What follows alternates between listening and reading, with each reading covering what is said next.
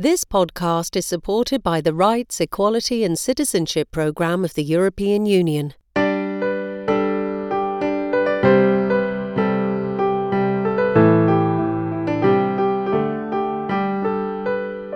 Welcome to the Rights Reporting Podcast. This is a show aiming to improve the rights of blind and partially sighted citizens in Europe. And my name is Neven Milivojevic, and I will be the host of today.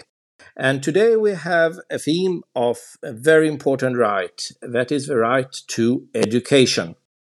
The United Nations Convention on the Rights of Persons with Disabilities, the CRPD, recognizes this in its Article 24 the right to inclusive education for all persons with disabilities.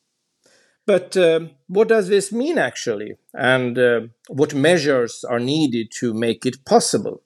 Well, as we all know, political visions sometimes uh, do not turn into reality. And uh, that is why we need to speak about how to make this more possible in Europe. Uh, today we will meet uh, two experts. We have two distinguished guests, one from Portugal and one from Sweden and we will listen to them about their thoughts on barriers and challenges, but also about possibilities and tools for solutions. Before we introduce them, uh, I would like to uh, take your attention to that we should listen to Kevin Kjelldal, who is uh, recently graduated from his upper secondary school uh, in West Sweden. And we asked him about what were his experiences uh, in relation to inclusive education as a blind student? När jag var liten så började jag i skolan som alla andra barn i Sverige. I Sverige så har vi ju As a child, I started going to school just like all the other kids in Sweden. In my country, we have the opportunity to attend school for 12 years without paying any fees until we finish upper secondary school. Being in school can work quite differently depending on where you live, as each region has its own regulations. Eh, för min del har det funkat ganska bra. Det som har funkat lite sämre har ju varit de sociala situationerna. For me it worked out rather well overall. But one thing that was a bit difficult was the part concerning social relations. Because things develop quite quickly and it's not always easy to follow what the others are doing during the breaks. When you're little, you can run around playing with the other kids. But when you're older, most people just sit and watch YouTube videos during those breaks.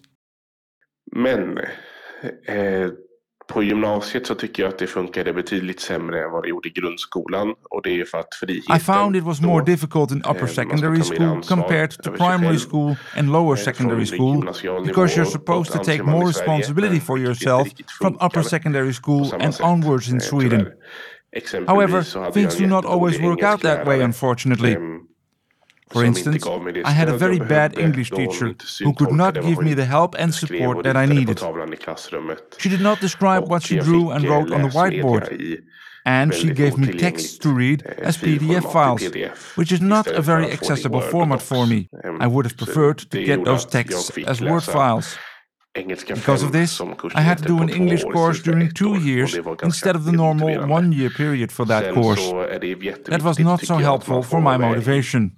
I also think it's very important to be able to influence the choice of pupil support assistant at the earliest age possible, because you're supposed to be able to cooperate with that person, and each person knows best what kind of support that he or she needs. Vilket stöd jag är mest och in my case, for instance, I got a person who had dyslexia as a pupil support assistant, which was perhaps not the best thing for me. I took extra courses apart from the compulsory ones, and it did not work very well to have someone who had reading and writing difficulties when I needed help writing something, or in some cases also reading something. Or having someone to help me explain certain mathematical terms, for instance. Dock känner jag att jag har alltid efterlevt punktskriften. However, I feel that I've always had great support from using Braille. And that is good to know when I hear about other cases where people did not have the support that they needed to learn Braille. One explanation could be that I've always wanted to learn how to read ever since I was a small child. So I've always made sure to keep in contact with the Swedish National Agency for Special Needs in Education and Schools. That's it for me. Thank you for listening to my story. I would like to welcome our two guests for today's podcast. First, we have Miss Ana Sofia Antunes, the Secretary of State for the Inclusion of Persons with Disabilities in Portugal. Most welcome, Ms. Antunes. We also have Ms. Malin Ekman Aldén, the Director General at the Swedish Agency for Participation. Most welcome. Let's start with you, Ms. Aldén. Uh, what are your reflections uh, when you've been listening to Kevin's story? Uh, how would you describe the challenges uh, with inclusive education in Sweden? I think, uh, from my perspective, there are there are different challenges, and I think he's uh, he's catching them quite well. the one the, the the basic challenge is, of course, to have um, equal access to um, to to the education, to uh, materials, uh, to to an inclusive environment that actually enable you to uh, to uh, learn and study uh, on in the same conditions as other students.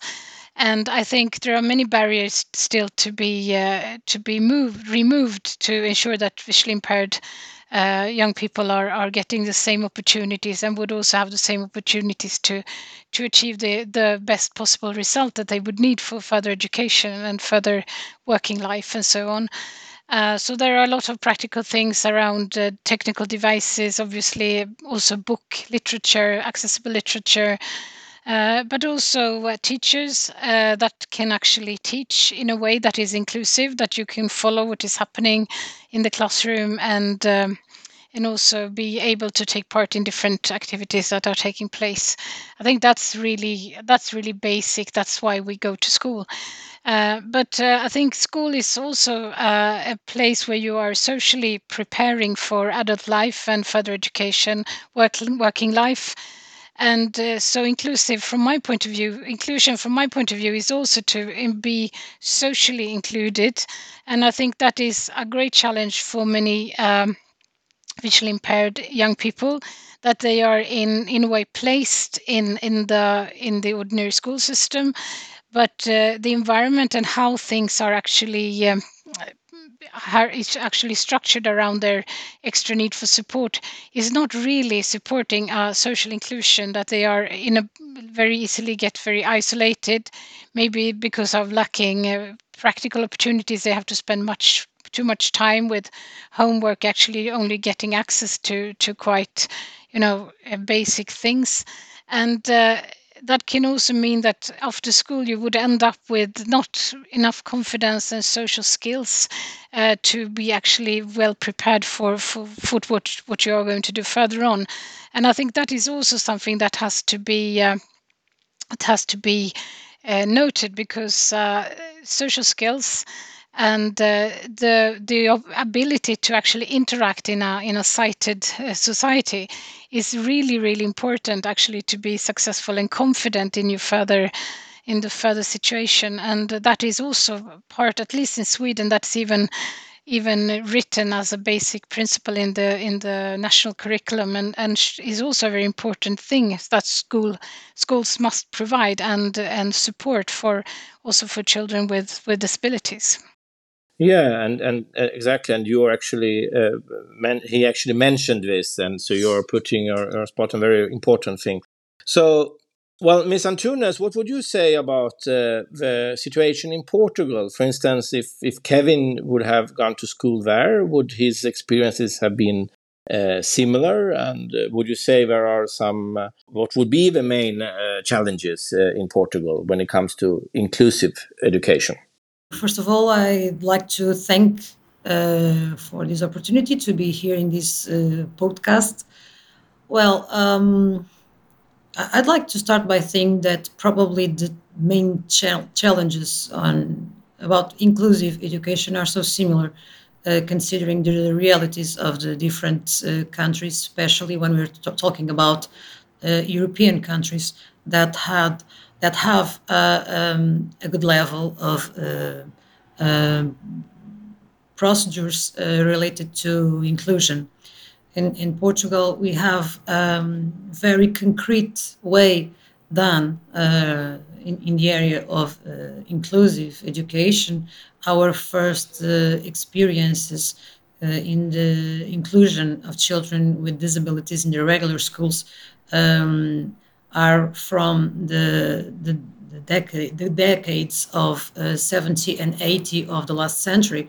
And of course, uh, as I think that happened in other uh, different European countries, we have started with the uh, children with uh, sensorial and physical disabilities. It is a process that uh, took time, but um, during the, the, the, years, uh, it established uh, and and currently, of course, we ha- we still have challenges, but uh, we can say that we we had success in this process.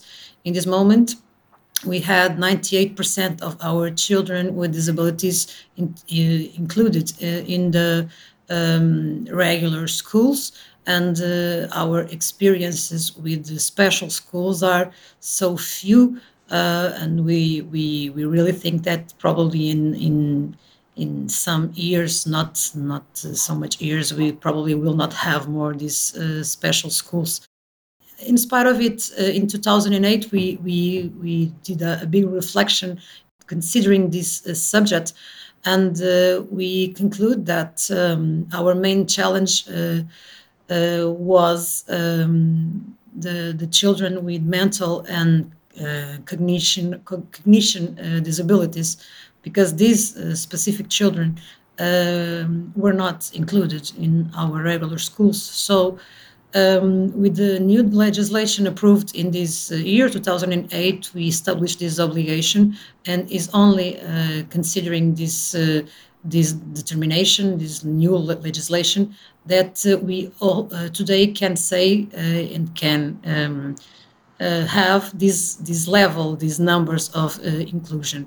And when I talk about inclusion, I'm using the correct words because uh, what I um, felt when I when I start my my functions uh, in the Portuguese government six years ago uh, was uh, that, um, of course, when we talk about um, intellectual and cognitive disabilities, we, we had the, the, capa- the capability to move these children to the regular schools, of course, but we didn't construct inclusion. We construct integration.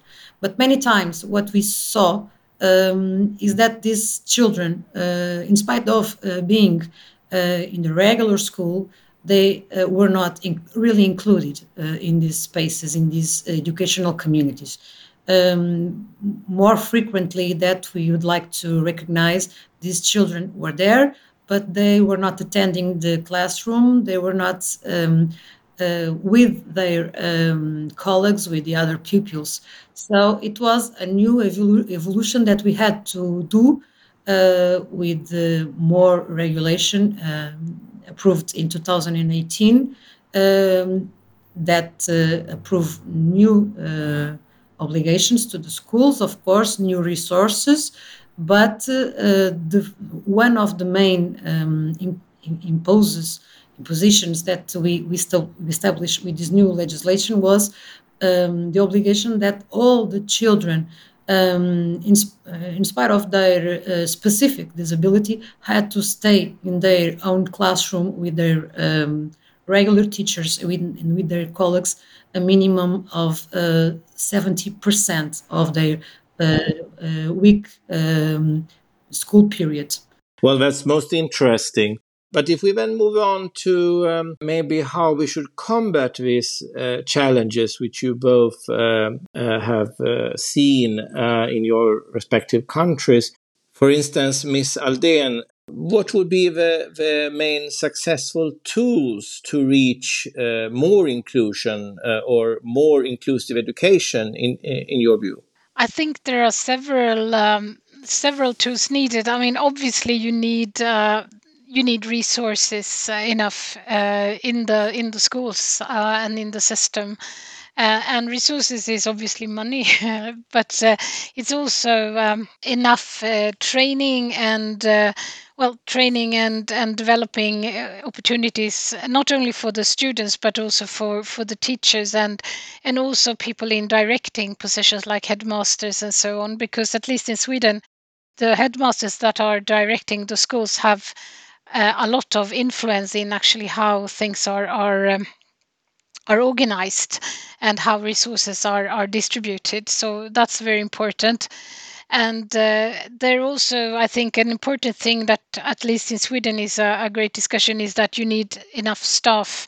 Uh, because if you have too big uh, groups, classes, or so on, and not enough teachers and maybe other support staff, uh, it's very difficult to to actually meet the needs of each pupil, and that is really the basic uh, thing to to be able to to have a good inclusive environment that each person not not depending on if you have a disability or could be other things you would have a special need around. You you have to be met where you actually are and where your your capacity is. Uh, so uh, are so i think that is really important. And um, and uh, there there is a lot of uh, training needed not only to be able to actually you know in a practical sense meet the needs of children with disabilities but uh, and other children with other needs obviously but you also need a lot of um, you know uh, be a bit uh, creative and also have uh, a, a, good understanding on on how actually a situation can be in different in with with different needs and I think teachers are really a key um, key factor to to ensure that inclusion is working. Uh, and uh, this needs to be, you know, addressed very early in, in school age. I think starting very early with kids, uh, creating an environment where there is space and interest for each each one, and where you actually also um, organize everything in school, not only the classrooms, but also in the breaks, in the PE, whatever different things you have in, in the school curriculum, has to consider that everybody must be, have the opportunity to actually be a part on equal on equal conditions. I think the teachers have a really crucial um, impact to ensure that because often in if you have a child with a disability you are actually trying to solve the situation by maybe appointing an assistant or a, a, support supporting person in the classroom. And instead of actually working with the whole group the whole class you are in a way like taking the the child out and and you know solving things on the side. That does not promote inclusion from my point of view. You have to be so uh, that teachers have the tools the knowledge the understanding and enough time and resources is is really a key to to achieve inclusion. So i think this is really the important thing but i i have to come back to the thing of socializing because i think sometimes you are so much focusing on the academic situation which is obviously very important and the why the why you are in school but you to ensure a good academic situation you also need to to pinpoint other things in school like um, like the social situation because when we have looked at this, the the situation of children with disabilities in Sweden in Swedish schools, we can see that there is a great number of harassments, bullying, uh, like uh, not good psychiatric well-being in this group, and that is not because the classroom is not working always, but that is very much because the like the breaks the afternoons, whatever you are, how the school is organized, that there is a lot of things happening outside the classroom that is really affecting the the the, the self, the confidence of the child, but also the opportunity to to actually learn. So I think that is really important. Very much so. Thank you, thank you, Miss uh, Antunes from your point of view, uh, what would be the main uh, successful tools for, uh, for instance, implementing the CRPD's Article 24? Well, uh, recently we approved in Portugal our national strategy, strategy on inclusion of persons with disabilities uh, 2025. Uh, um, and in this um, political document, we try to um, organize it as, as much as possible uh, on uh, in in the same line as the, the CRPD and as the uh, European strategy on the rights of uh, persons with disabilities recently approved too. Um, our main uh, challenges are uh, are described and, and present in this document.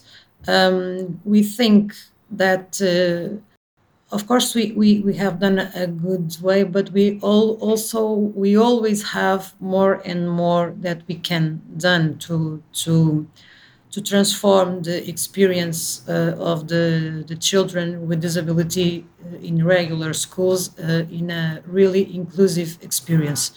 So um, one of the big challenges that we are facing in this moment is uh, that we organize this uh, inclusion process um, uh, based uh, on a, a, a net of ref reference schools. Um, um, considering this um, proposal that as as as long as we know that it's difficult to um, have all the technologies and all the technical resources in all the schools. So uh, we establish um, a, a, group, a large group uh, of these references school uh, that uh, priority sh should be attended by these students.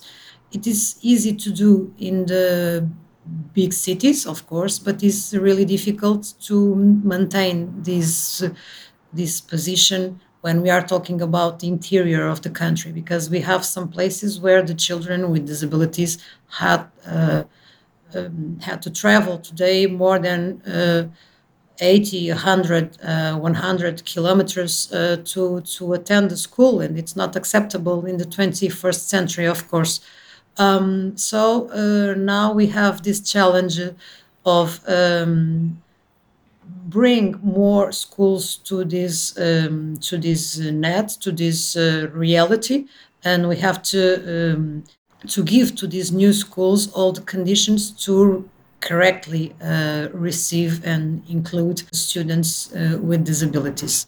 Has these political frameworks like the, the crpd and the european. Have they been of help to you? Do you find them helpful in, in the work of process uh, changing development of course, of course, they are really um, useful, and uh, in, in the the, um, the work that we are uh, strictly uh, done with the education ministry in in Portugal. Um, uh, for, for, for you to understand, my uh, this uh, secretary, this state secretary, is included in the employment, solidarity, and social security ministry. Um, but uh, we, we, of course, we try to do a, um, a, transversal work with different areas of the government. And one of the strongest um, work that I always have been done is with the, the Ministry of uh, Education. Uh, and um, we, we, we also know that uh, um, when when we, we, we are preparing these uh, these schools to to receive a new student, um, we have different challenges to face.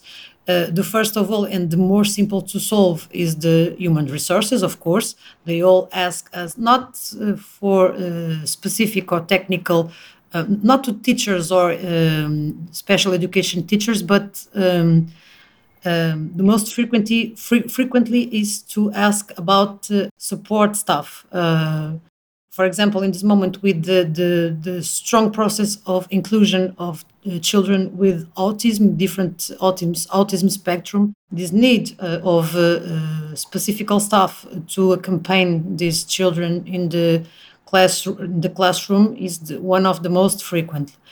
But of course, I, only to conclude, I think our main uh, challenge uh, and uh, is, is to overcome this difficult. I don't know if we have a specific tool, but we have to be imaginative and we have to be capable to um, always find new solutions. And our our biggest um, tool, I think, uh, our biggest challenge, I, I continue to say that that are our minds. In a moment uh, in, in, the 21st century when I have uh, some families of children with disability uh, trying to defend um, a returning process to special schools because they think that their children doesn't need to be in the regular classrooms doesn't doesn't have to contact with the uh, children without disability. This is the biggest challenge that we have to face are the mentalities, the, the minds, and to find new parseries, new new new new ways to to to continue this combat uh, that inclusion. Yeah, thank you. So, Ms. Aldén, Kevin Kjeldahl, he mentioned how important Braille was to him, that he actually very early accomplished to, to learn this. And, and I, I was just wondering, do you have any point of view of how, how important this could be to and and do you assess that this is a, a opportunity which is uh, widely uh, given to to pupils who who would be able to use it in their life? I, I think like if you're a blind person blind uh, braille is absolutely essential because that is your like reading language right uh, I think uh, too many young people today are actually uh, denied Braille because uh, there's so many uh, quite cheap and uh, accessible solutions that are more focusing on on hearing because that's in a way um, a cheaper and more easy easy way of solving the problem that you are actually listening to a lot of things. But if you don't if you only listen to things during your schooling you will not be able to spell. You will not be able to understand how foreign names are are actually spelled and looking. There are so many things you are actually missing out. In a way you are becoming a bit of a uh, what you call it in english uh, analphabetic uh, uh, if you are, don't have access to Braille. And I think in Sweden, the access to Braille is is a is an upcoming problem because when a, a lot of people who were actually uh, very much promoting Braille and also experts in this field are are maybe retiring now, and uh, there is not a, haven't been enough you know emphasis on Braille because the group using Braille in Sweden, at least because we are a small country, is very very few. Very few children today uh, get become uh, blind, completely blind in, in braille users. But for them who, who are who become uh, braille users in, in older ages, it's absolutely essential actually to to actually be able to pre- perform and to have a good education. So I think that is uh, really uh, that together with other skills like mobility is really crucial if if you have a visual impairment. Uh, for uh, for um, visually uh, partially sighted people like myself uh, computers can can really solve a lot because you can have you know larger print which was not so available uh, before computing age which as i'm very old. Uh, but uh, today you can uh, and that will really be a help to especially to learn spelling and also to learn foreign languages which is a this is a key thing actually in, in the modern modern world especially here in europe so I think uh, that is that is a problem as he's explaining, and also the opportunity to actually use Braille uh, through uh, you know through materials that that is available is is very limited and. Um, and uh, I think there is some technical development, and you can do you can do them more like automatically braille copies nowadays. But still, there is a lot of need to be need to develop further the, the techniques and and also the the availability. Thank you, Ms. Aldén. I, I, will give you the, the last word, Ms. Aldén, on, on, just briefly telling us about what the agency do, which you are uh, uh, Director General of. But before that, I wanted to ask Ms. Antunes, as I know you are a Braille user, uh, what your experiences are and the importance of Braille uh, uh, for those who need it in school uh, on this topic. Yes, I'm a Braille user since my, since my my early age, six six years old in this subject, I only can uh, agree and reinforce absolutely the words of Mrs. Aldea. Um, it's it's uh, really really uh, necessary. It's really important that uh, a child, a blind uh, child, uh, in, um, in the educational process since the the first time, since the first year. Um, has um, contact with the, the braille because an educational process done uh, only based uh, in listening process, um, it's not possible. Um, the first reason is is obviously the the, the I don't know it, it, it says in English, but the or, orthography. Uh, how do you spell uh, the words? Um, how do you spell it, and how do you write it? and of course it will have uh, consequences in, in, in, in the future of a, a, a blind child, a, a blind uh, youth, a blind adult, uh, when uh, he will be, uh, for example, uh, applying for a job. Um, but not only for this reason, of course, because um, all the learning process uh, will be uh, put uh, in case uh, when you don't have uh, the correct contact with the, the learning with, with, the with the language that we that you that you talk and that you use. Um, I, am a braille user since my early age. Of course, I'm also um, I, I also use a large printer uh, in some contests. Uh, and of course, in Portugal, we also have this challenge because we have a few number of uh, children, fortunately, of course, um, uh, that uh, uh, was born totally blind. Um, in the first years, when we promote the transition of these children from the special to the regular schools, we have um, a problem here because we didn't have uh, technical staff um, experts in braille in these regular schools. So these children uh, in the first years of the transition didn't have the correct contact with braille. Uh, it was it now now the reality is not so bad of course. Now uh, we have had time in the last uh, 15 years 10 years to promote the, the, the formation of many uh, technical staff in Braille, uh, but I think it's not enough. And of course, we need to complement this learning process with the access to technical, technological um, devices to uh, um, to try that children continue use the braille during their life during their lives. Mm, thank you very much, Ms. Antunes. And um, Yes, and we, that's why it's really good that we have, for instance, the CRPD, where it's really stated that uh, there have to be a provision with with uh, teaching uh, of Braille when necessary. So that's really good tool. Now, I wanted uh, to put the last question to Ms. Aldén because uh, we do know what we do understand what uh, Secretary of State and governmental ministry is doing, but maybe for some of our listeners agency for participation is something we don't necessarily know immediately what it is. So, could you very briefly uh, tell us, uh, Ms. Aldén, what what uh, what you are uh, Director General of? Yeah, sure, I'll try. Um, the the agency is uh, a governmental agency, uh, and our job is really uh, to support the parliament and government in Sweden in following up on the national disability policy but also to support uh, because it's a cross-cutting uh, policy that is actually pinpointing all different sectors of the of the society.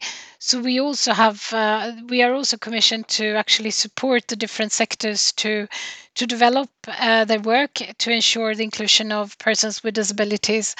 And uh, the basis for the policy and for our work obviously is the CRPD and uh, that has then been developed in a, in a national um, decision passed by Parliament a few years ago, uh, where where it's uh, it's a bit developed on how this should be done. So that is really what we do, and uh, we do this in different ways. We are following up on on on uh, on the basis of different statistics and data, obviously, but we are also doing different kind of uh, surveys and uh, interviews and our understanding of our, our, our, idea of how you actually understand the the impact and the result of a disability policy is that you have to start with actually involving and talking to the people uh, that are affected uh, in the end the end users like people with with own disabilities and their organizations. And through their uh, their story on on how the policy is actually working or not working uh, then you can you can complete with and you could you can deepen the understanding through data and and different kind of of um, qualitative studies. So that is actually how we work. And uh, I think also in the field of uh, we've been we've been monitoring very many different sectors, but education is something that we are coming back to all the time because education and the right employment is maybe the most basic things actually to achieve more an inclusive life uh, on a long time basis. So, and when we when we talk about education and follow up on education, we have also done a lot of studies based actually on talking to the students themselves, like Kevin uh, on that we started up with, because I think in both understanding the situation in education system, but also to find the right kind of solutions, uh, you need actually to talk to the students. I think because it's it's quite different to be an adult like myself even though i was a visually impaired student many years ago. Uh, i do not have this, the right understanding on what solutions are actually working for the children or the child or the student. So you need to actually involve them themselves and we tried also to to to use this kind of methodology in our work uh, also in other areas but also in the education field. So that's very very briefly what we are doing Thank you very, very much, both of you. It has been most inspiring, and uh, I think uh, both of you are uh, highly knowledgeable within this field, and I think you've been great inspiration to our listeners all over Europe. Um, so, most uh, grateful we are. But before we end today's episode, I would like to remind you that uh, there is a new platform which is related to the field of Braille. Are you new in Braille and want to grasp the idea of dots on paper or on a Braille display? Are you interested in methods of Braille teaching and training? Do you want to get to know something about new devices using Braille to communicate? Or do you wish to obtain inspiration about Braille games or toys for your visually impaired child or pupil at school? Well, or maybe you are an expert uh, and uh, you do have some special experiences with using Braille you would like to share with others. Then the European Blind Union's web space is for you. Let's create one place with all the information about Braille in Europe, buzzing with news. Visit livingbraille.eu, that is spelled L I V I N G B R A I-L-L-E dot EU. So livingbraille.eu and dive into the Braille world. Thank you very much for listening to the Rights Reporting podcast. This show is part of a European Parvis project and is led by the European Blind Union, the Swedish Association of the Visually Impaired, and the Eye Association of the Netherlands. The project is supported by the Rights, Equality and Citizenship Program of the European Union. Did you get curious and would like to know more? Well, then you can find our contact details in the show notes. Thank you also to Emil Cornelis, who is our sound master and located in the Netherlands. This was the last episode in the first season of the Rights Reporting podcast. If you missed any of the other six episodes, you will be able to find them in, uh, well, your podcast player or on the webpage of the European Blind Union. We wish you all good health and success in your work and commitment for an equal society. Have a good day.